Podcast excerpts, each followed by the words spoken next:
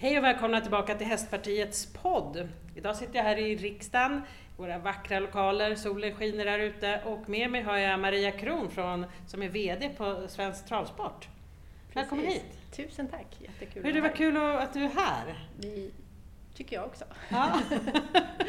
Men du Maria, berätta, vem är du egentligen? Ja, men eh, jag är, eh, om man börjar med ålder, jag är 54 år, kommer från Gotland. Mhm, Eh, det jag, hörs inte. Nej, jag har faktiskt aldrig pratat gotländska, lite konstigt. Men eh, så jag flyttade ju när jag var 18 så att... eh, Jag slipper jag bort hade- en del på vägen. Nej, jag har faktiskt aldrig, aldrig haft någon dialekt alls, märkligt nog. Min mamma pratade mer rikssvenska och mina, mina närmaste grannar var kusiner som pratade stockholmska. Så det ville vara lite som dem. Jag ville vara som dem, precis. Uppvuxen på en hästgård eh, med mycket, ja, väldigt mycket häst. Eh, både eh, ridhästar och mycket travhästar. Mm. Så du är liksom hästtjej i grunden? Mm, jag är hästtjej i grunden. Var på Gotland?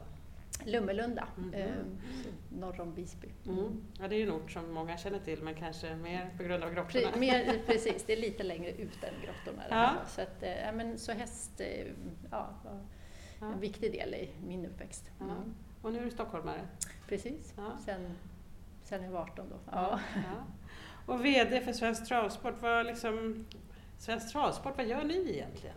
Vilka är ni? Ja, men det är en väldigt alltså, stor verksamhet. För, och också sen omregleringen, nya spellagen 2019, så omfattas ju vi av ännu fler uppdrag kan man säga. Och vi separerade ju då från ATG som vi satt i, i, ihop med innan. Mm. Eftersom ATG hade monopol på hästspel så var ju vi en väldigt sammansluten organisation. Eller en, vi satt ju liksom väldigt mycket tillsammans, Mm. förbundet Svensk Travsport och ATG. Och eh, sen 2019 så, så omreglerades det och det innebär att vi då från Svensk Travsports håll ska kunna leverera eh, ja, men sporträttigheter och eh, ljud och bildrättigheter till alla spelbolag på ett konkurrensneutralt sätt. Och vi blev ju mycket tydligare en ägare till dotterbolaget ATG, spelbolaget, då, än vad vi var tidigare. Så det är massa förändringar som har med ekonomiska flöden att göra. Men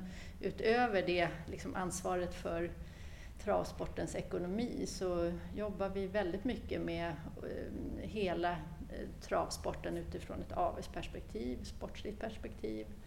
Ehm, vi har ju ett antal handläggare som, som jobbar med registreringar både ur eh, tävlingsmässigt perspektiv men också då hästpass och eh, andra Mm. typer av avelsfrågor. Eh, och, ehm, ja, vi har, jobbar med antidopning och hästvälfärdsarbete. Där har vi växlat upp ganska mycket de senaste åren.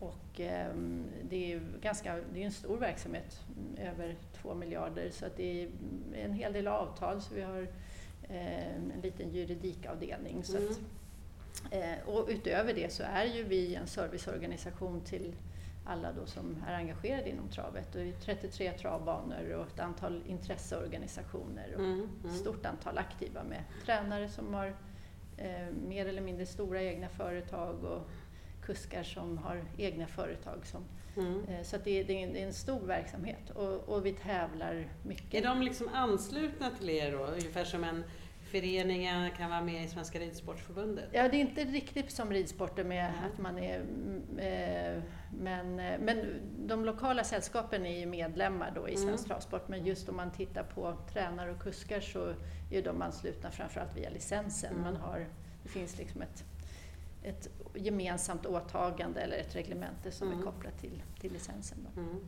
Och en licens den eh, betalar man för årsvis och Mm. löser ut? Precis. Ja. Kan man ju välja om man vill ha då mer än eh, en B-tränarlicens som vi säger, där man har en mindre egen verksamhet primärt och en, en proffslicens då, Mm. där man jobbar i, ofta i lite större verksamhet. Då. Hur många proffslicenser är utfärdade i Sverige? Ja, men knappt 400. Ja. Mm. Det är ändå ganska många. Det är många. Ja. Mm. Eh, det fränt. Nu, det här med avel är ju rätt intressant. Eh, vi har ju under pandemin fått höra att det är brist på hästar och lite så, och det är svårt med avel i Sverige. Men hur ser det ut på travsidan? Ja, men det har ändå stabiliserat sig, men det är ju eh, generellt så har det ju varit eh, nedåtgående trender. Vi, travet har ju, vi är fortfarande otroligt eh, stor eh, näring, bransch, verksamhet i, i Sverige och, och också i jämförelse internationellt. Mm. Men, men vi är ju färre eh, och det föds färre eh, föl och det betäcks färre än vad det har om man tittar ur ett 20-årsperspektiv. Mm. Men jag tycker ändå att det stabiliserar sig. Nu får vi ju se lite hur eh, ja, den här lågkonjunkturen och läget vi är i nu påverkar. Men, eh, men jag tycker, ja, det har varit nedåtgående trender men det finns också lite positiva signaler, eller stabili- att det har Mm. stabiliserats i alla fall. Gör ni något speciellt för att främja att det ska avlas fler hästar? Ja, men vi, vi, mycket, alltså, dels så är ju Sverige en väldigt stark, eh, vi, vi exporterar ju verkligen, vi har eh, bra eh, hingstar, bra Mm. ston, vi har, eh, vi har en, eh, en väldigt framgångsrik Mm. eh, avelsverksamhet och framgångsrik Mm. svensk uppfödning. Och eh, det är ju i sig någonting som eh, skapar ja, men tillväxt då på sikt. Mm. Eh, och sen forskar vi mycket och, och det finns också, ja, Mm. så det gäller ju att, att, att tänka långsiktigt i, Mm. i de här avseendena. Mm. Och sen eh, har vi ju både den varmblodiga och den kallblodiga rasen och på kallblodssidan har vi just nu gjort en, någonting vi kallar, kallar avelchansen för där har det, eh, är det lite färre, eller lä, lägre population, population, mindre population. Mm. Och eh, då har vi gjort ett antal stimulerande insatser nu där, man, där vi eh, ja, ger eh, olika typer av eh, ekonomiska eh, förstärkningar beroende på om man använder mi- mindre kända hingstar för att Mm. få, få till en, en, bredare, en bredare avelsbas helt enkelt. Så där försöker vi stimulera till att utveckla rasen och eh, avelsverksamheten ännu mer. Då. Har du själv någon favorit, varmrodd eller kallblod? Nej, men jag tycker det, är fantastiska hästar, bo, bo, båda raserna. Jag tycker Mm. det är jättehärligt att följa. Kallbloden verkar ju ja, men just intressera många av, alltså yngre också, så att det är Mm. många som går in och blir första. Stabil? Ja, men lite- på något sätt. Sen finns det nog mycket temperament i kallbloden Mm. också. Eh, Men nej, jag tycker det är båda. Eh, Det är, det är jättekul att kolla på, på lopp oavsett. Men Mm. att, det, att vi Mm. har kombinationen är kul. Sen har vi många fler varmblodslopp Mm. populationen man tävlar större. aldrig mix? Nej, Nej. det finns ett, eh, vi har en sån, inte generellt, men det, vi har någon eh, sån eh, ja, kul, eller en, en tävling på en bana som Mm. är per år. Men inte, det är inte generellt så, utan Nej. det är uppdelat. Mm. Men annars är travvanor, min upplevelse ska vi säga, att det är många som har sina speciella inriktningar som midnattstrav och Mm. sånt där. Vilken är den absolut största happeningen tror du runt om i Sverige? Ja, men det måste man nog säga Elitloppet. Eh, Elitloppet, Det, är, mm. det är ju det största. eh, Det som är i slutet på maj? Det är precis Mm. alltid sista söndagen i maj och det är ju, står sig ju otroligt starkt internationellt Mm. också. Mm. Det är verkligen ett internationellt lopp. Mm. Sen har vi många stora evenemang eh, och, eh, ja, och, och det är precis som du säger, det är många av de här som är etablerade sedan många, många år tillbaka eh, där, där banan har byggt det liksom lokalt i, ihop med ja, det gemensamma tänket. För det är ju ett, ett ganska stort eh, pyssel och pusslande att få ihop hela tävlingsschemat Mm. men vi försöker verkligen värna de här Mm. stora evenemangen och Mm. nu till sommaren satsar vi lite extra på eh, ja, men sommarperioden i det vi kallar STL Sommartravet. Så varje onsdag, lördag har vi en stor sportslig satsning och stor publiksatsning eh, i hela Sverige. Då, kan man säga. Mhm. Så det 27 tillfällen på 22 banor som vi kommer att göra. Eh, Åka. Det blir både liksom en lokal och en central eh, jättestor satsning med mycket marknadsföring och ehm, evenemangslastbilar som rullar runt mm, i de här Mm, mm. banorna. Och, eh, Fränt! ja, det blir jättekul att se faktiskt. Och det gäller ju verkligen att ta ut eh, den här fantastiska sporten ännu bredare och det här är ett sätt då, som Mm, vi gör. mm. Och, och då är många av de här sommarevenemangen, Midnattstravet till exempel, Mm, med i, mm. i det schemat. Just det.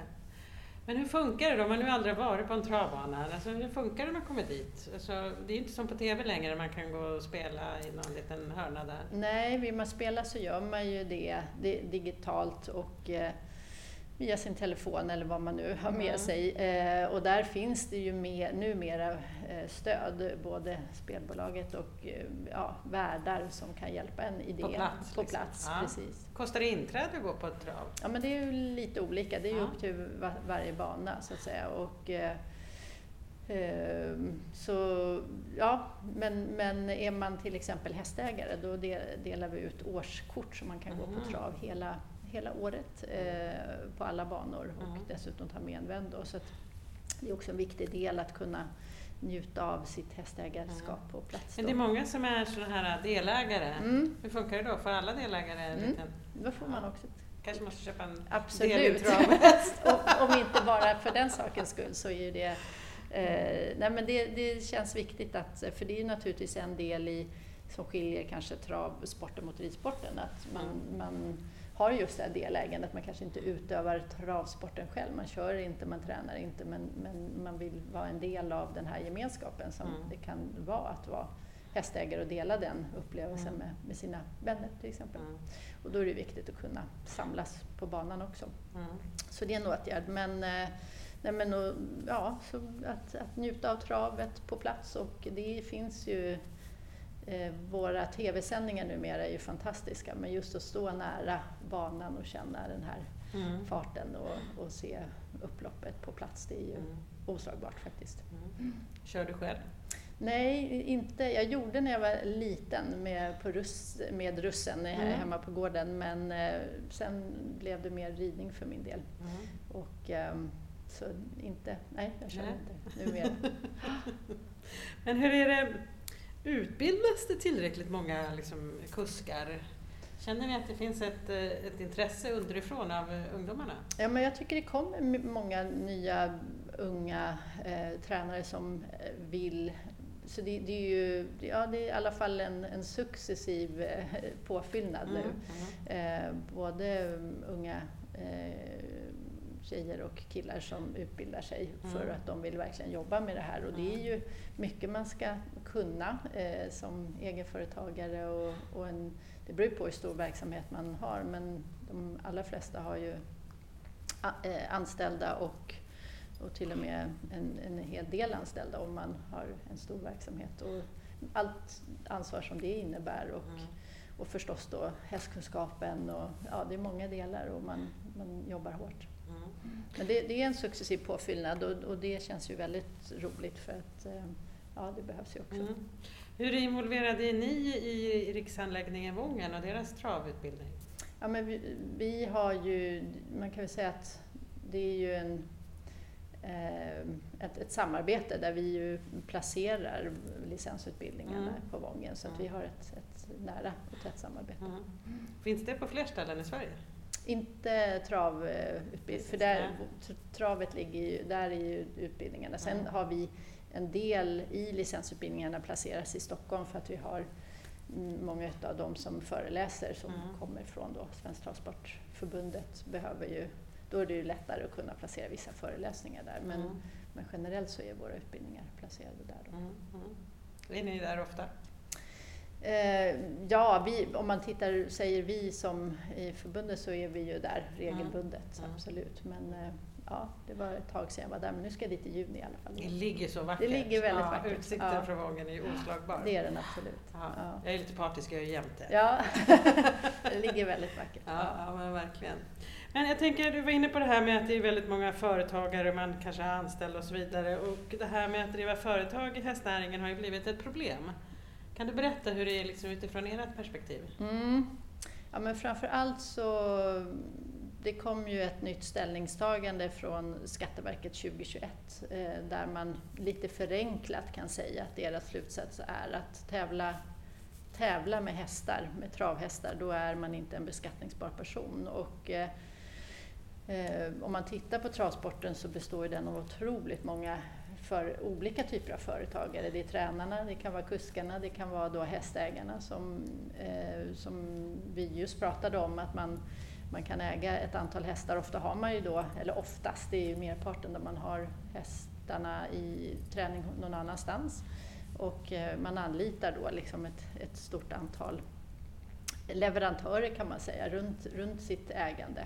Mm. Eh, och många gånger så köper man ju säljer hästar i, för att, liksom, att det blir en, en utveckling i sig. Och, Mm. och många gånger så blir det också en avelsverksamhet. Men, men just det här att Skatteverkets ställningstagande nu är att tävla med häst, travhästar, då är man inte beskattningsbar person, blir ju ett stort problem eftersom ehm, just att, att många gånger är en integrerad verksamhet och att eh, tävlingsverksamheten är ju grunden i själva eh, Ja. Och vad innebär det här konkret för en... eh, Ja, att man inte blir mom, momsregistrerad Ja. helt enkelt, eller, eller i värsta fall avregistrerad då. Eh, Så att eh, det här prövas ju nu rättsligt eh, på olika sätt så att vi Mm. får väl se var vi landar i slutändan. Ja. Men det är klart att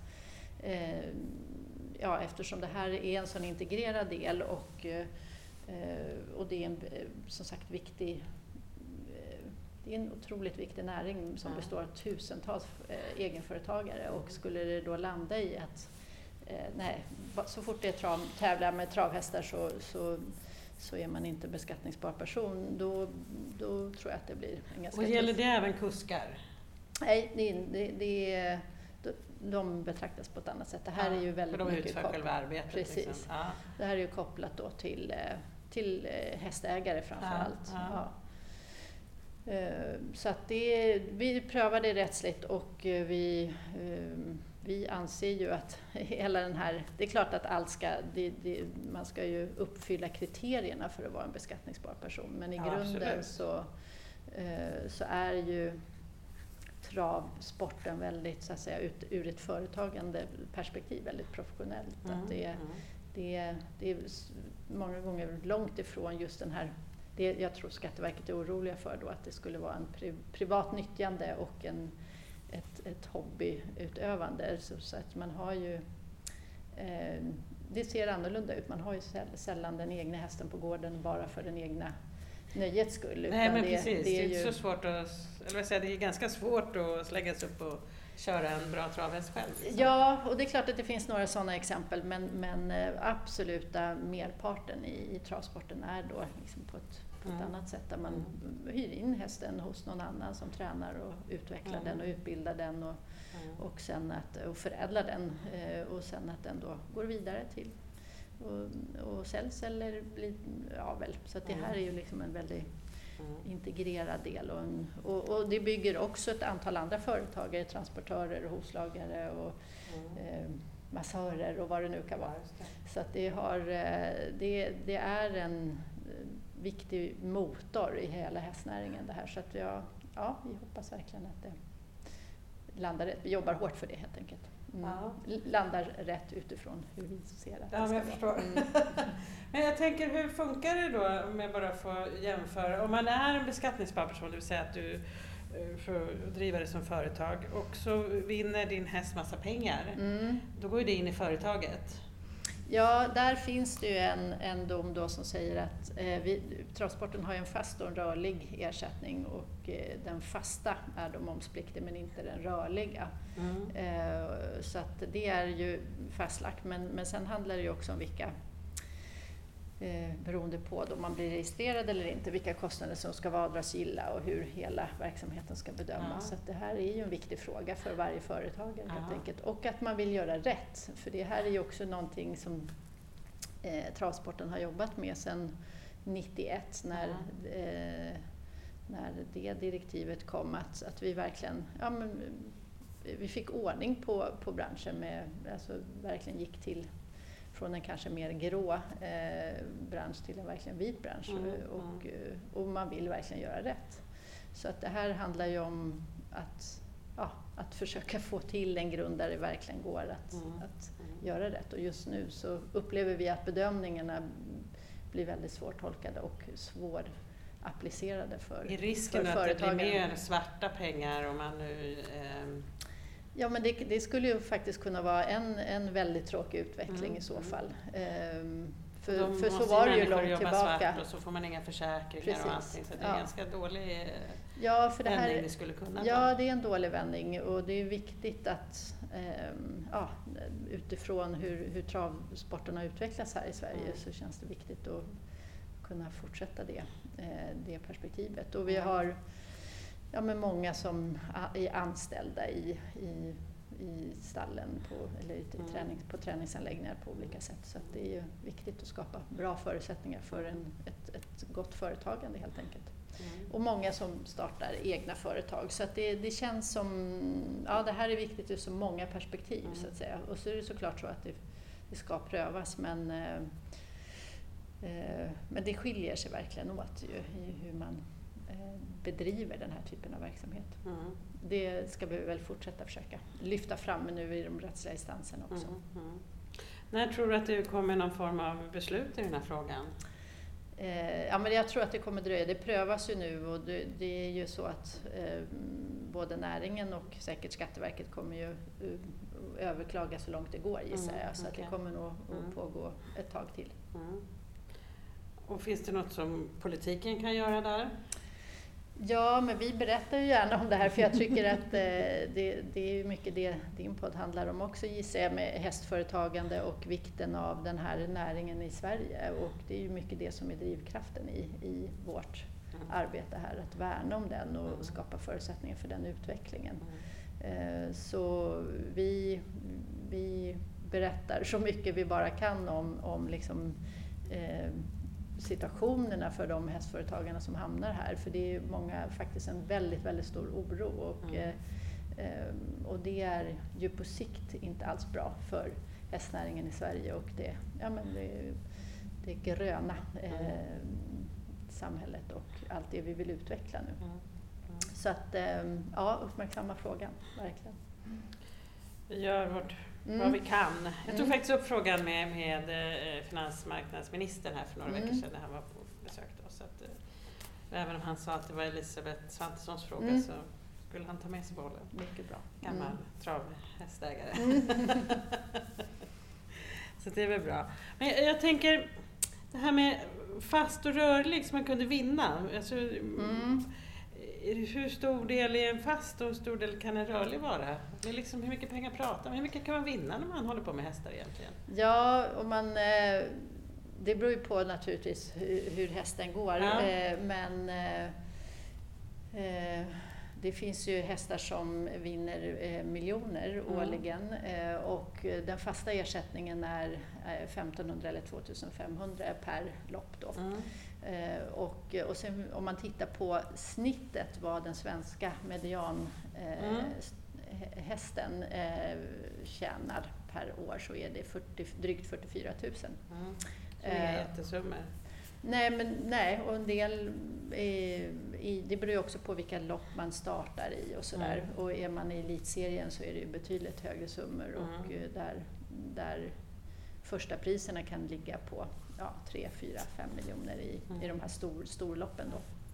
Men, men det, det här, vi har ju över 15 000 hästar på träningslistan så det är klart att då blir snittet, mm. eh, eller den här medianstarthästen då, eh, det är ju så vi har mätt det. Mm. Men eh, ja, så det skiljer sig åt. Men, men mycket är det ju att ehm, det är klart att, att, att det här är en, en del i att, att pröva hästen också. Se, liksom, man, man värderar ju värdet och mm. det, inom travsporten så är prestation en väldigt viktig del i, i, sen i avelsvärdet. Mm. Mm. Så att just den här tävlingsprestationen är en viktig del för att sen bedöma vilken, uh, ja, vilket omdöme den får som, en, som avelshästen.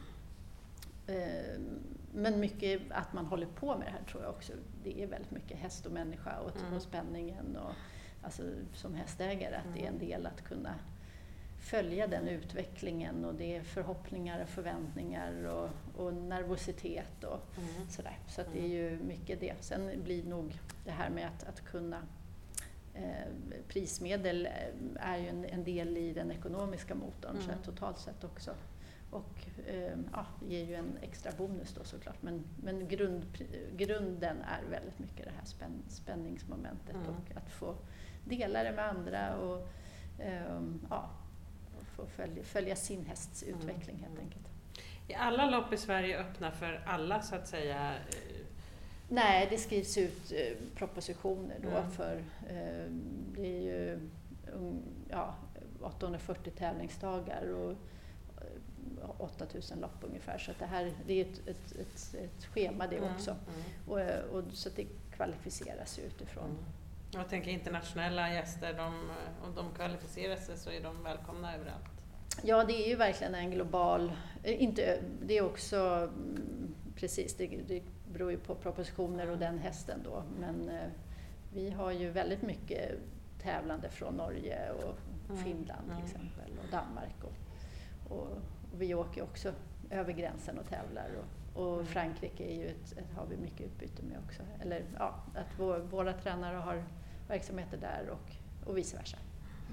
Men det här med skatten och inte vara beskattningsbar Mm. person, om du jämför det med Norge och Finland och Frankrike, hur, hur har de det? Ja, eh, nej men det ser ju lite olika ut eh, hur man har löst det. Men, men det är klart att, att det här, momsen är ju ett, ett EU-direktiv så att det påverkar ju Danmark och, och Frankrike också. Mm. Och det, är eh, mig vetligen så är frågan inte lik, lika aktuell i Frankrike och, och, och in, i Danmark så, ja, så tror jag att man har, har en annan typ av ehm, hur ska jag säga, pragmatisk grundöverenskommelse. Och det är väl Mm. det vi försöker få till här också, Mm, att det mm. finns någon slags eh, ehm, ja, gr- ja, men grundprincip som man kan förhålla sig Mm, till. Så att det mm. inte behöver prövas i var, varje enskilt fall eftersom det är väldigt, väldigt många företagare inom travet. Du, jag måste få fråga. Jag eh, var ju inne i riksdagen 2016 och drev ju ganska hårt då att vi skulle få igenom ridning som friskvårdsbidrag. Mm. Eh, och det blev ju sen, men redan då fanns det ju ett ganska stort motstånd till att man tycker att allt det här med hästar är hobby. Mm. Hur tror du att, varför, kommer, varför är det så? Jag tänker det är ju även här om man tycker att det inte är riktigt företagsverksamhet när man håller på med hästar. Ja, ja men, det är svårt att, att helt svara på men jag skulle tro att det liksom är det- en del i det är ju att, att vi har en väldigt stor passion för det vi håller på med Mm. och då, det kanske blir sammankopplat då helt Ja. enkelt. Eh, Och såklart att det är hobby för en del också, att man har det som ett fritidsintresse. Mm. Eh, Men, eh, men det, ja, det, det är ju inte så för alla, precis, utan merparten, framförallt inom travsporten, är ju verkligen ett, ett företagande. Mm. Mm. Sen att man älskar att hålla på med det, det är ju liksom en bonus. Det är Mm. inte, borde ju inte vara det som avgör att man är en beskattningsbar Nej. person eller inte. Men jag, jag skulle tro att det ligger något i det, att det här är, det, man, det, är- det är något som är väldigt kul och Mm. som, som gör att det blir men ja, kanske att, den, att det, det färgar på något sätt eh, riskbedömningen då, om man nu skulle säga så. Mm. Jag antar att det finns något sånt från Okej. Skatteverkets Mm. sida. Då. Mm. Jag träffade ju en eh, av kuskarna som är, är väldigt duktig här i Sverige, Erik Adielsson här Mm. för ett tag sedan och han var också med i en podd. Då hade han ju fått en utmärkelse, jag kommer inte ihåg riktigt vad den hette, om det var Sveriges Schysst. schysstaste Mm. kusk. Eh, är det liksom ni som har instiftat det?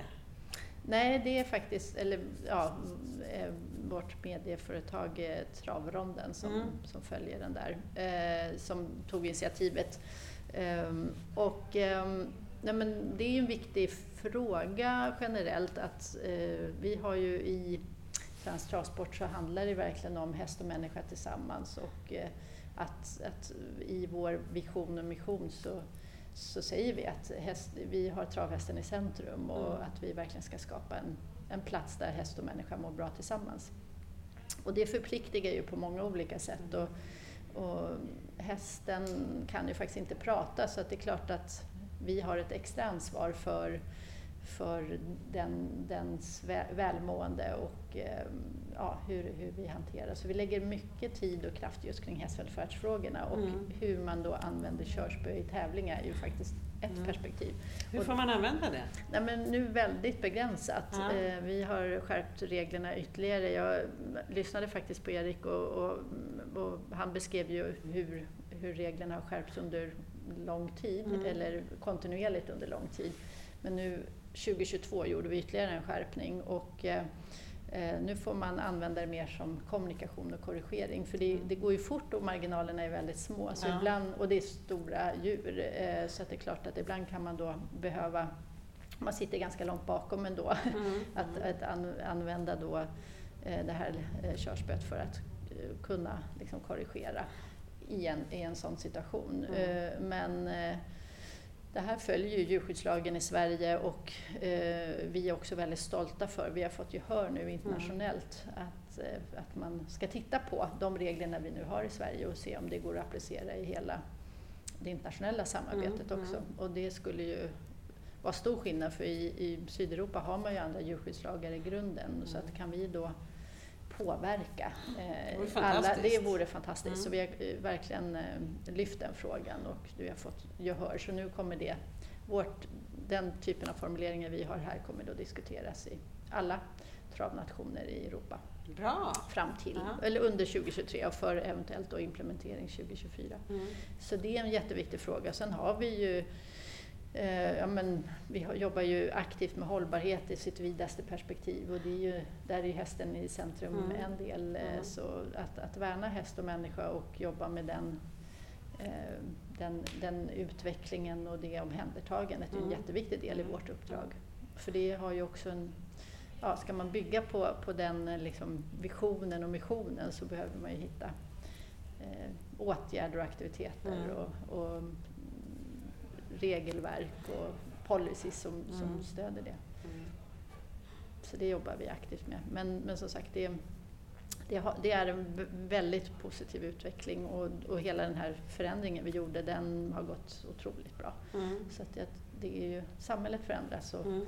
Men vad blir det för straff om jag nu skulle daska till hästen ordentligt? Ja, det beror ju på hur ordentligt ja. man gör det då, men, men det kan bli allt ifrån böter till, till avstängning. Ja. Eh, så, och, eh, och det är ju också så att, att på varje tävling så finns det eh, en veterinär eh, som då är förordnad av Jordbruksverket, så de har ju också ansvar då mm, mm. för eh, djur skyddet. Det är inte så lätt att se alla gånger, det går ju väldigt snabbt där de ja, springer. men vi har ju bra, vi har ju mm, rörligt eh, så vi kan titta i efterhand och sådär. Så att, mm. eller vi, det är ju, det är ju en måldomarnämnd som finns mm. på varje tävling som okay. då kan gå tillbaka och, och titta på filmerna mm. och se i ja, slow motion, slow motion ja, precis.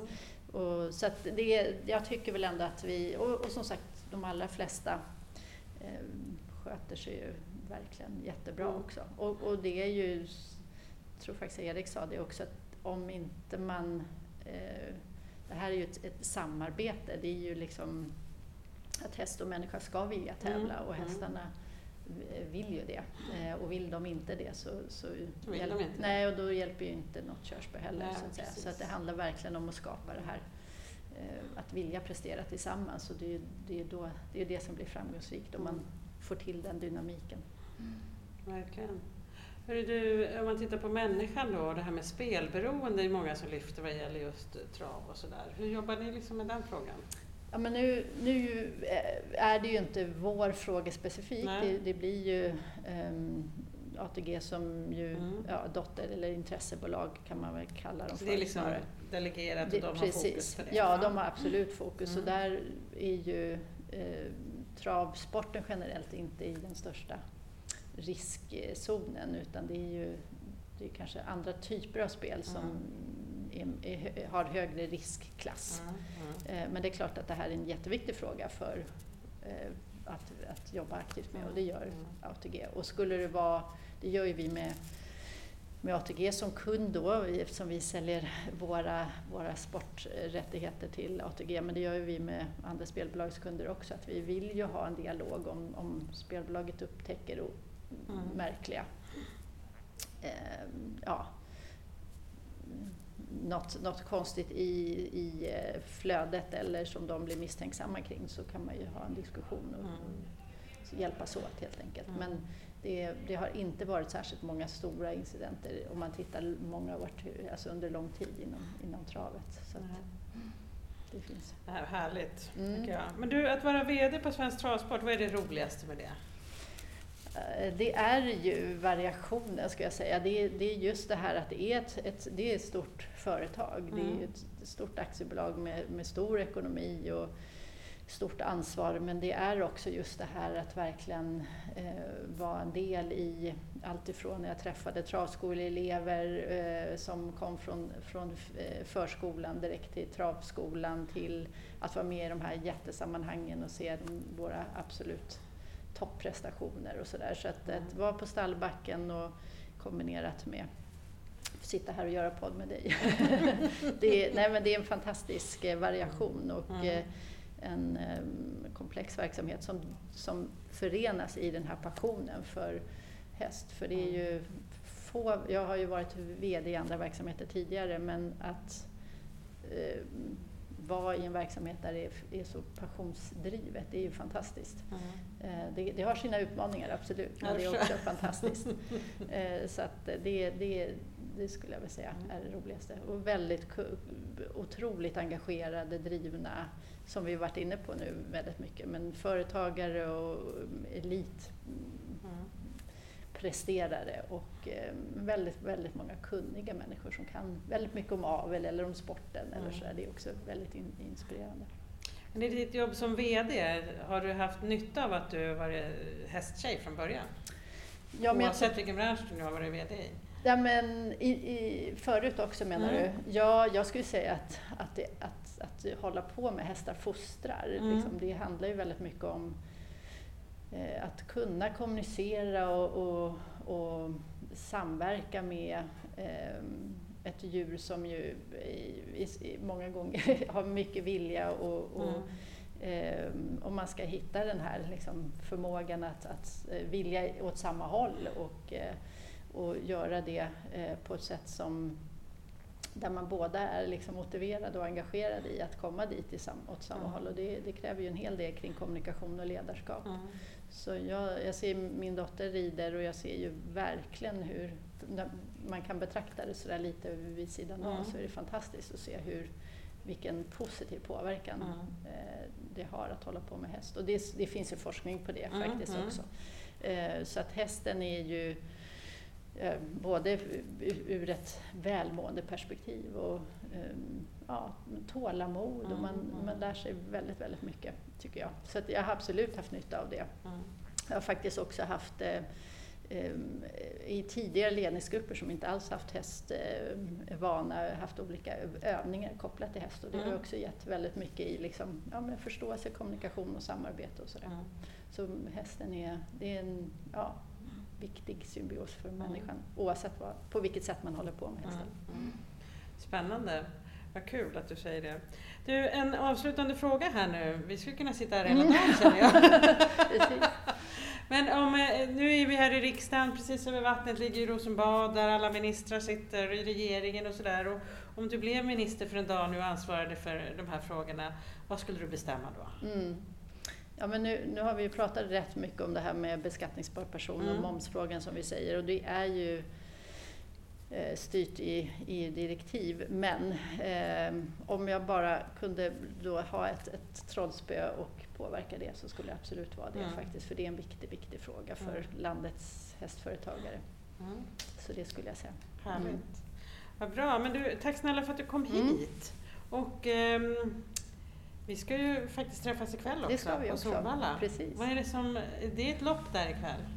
Ja, men det, det är eh, stora, eller, ja, det är stora tävlingar eh, så det kommer vara många lopp eh, och vi kommer att besöka Travskolan. Mm. Eh, vi kommer att prata en hel del om hästnäringen i stort och, och vi kommer passa på att beskriva hur, mm. hur, hur, vi jobbar med hästvälfärd och mm. så. Och, ehm, För de som lyssnar så kommer det att vara från riksdagens hästnätverk. Var ganska många intresserade som, från olika partier. Från olika så det är bra att vi lyfter det så att alla blir Verkligen. mer intresserade av de här frågorna. Precis.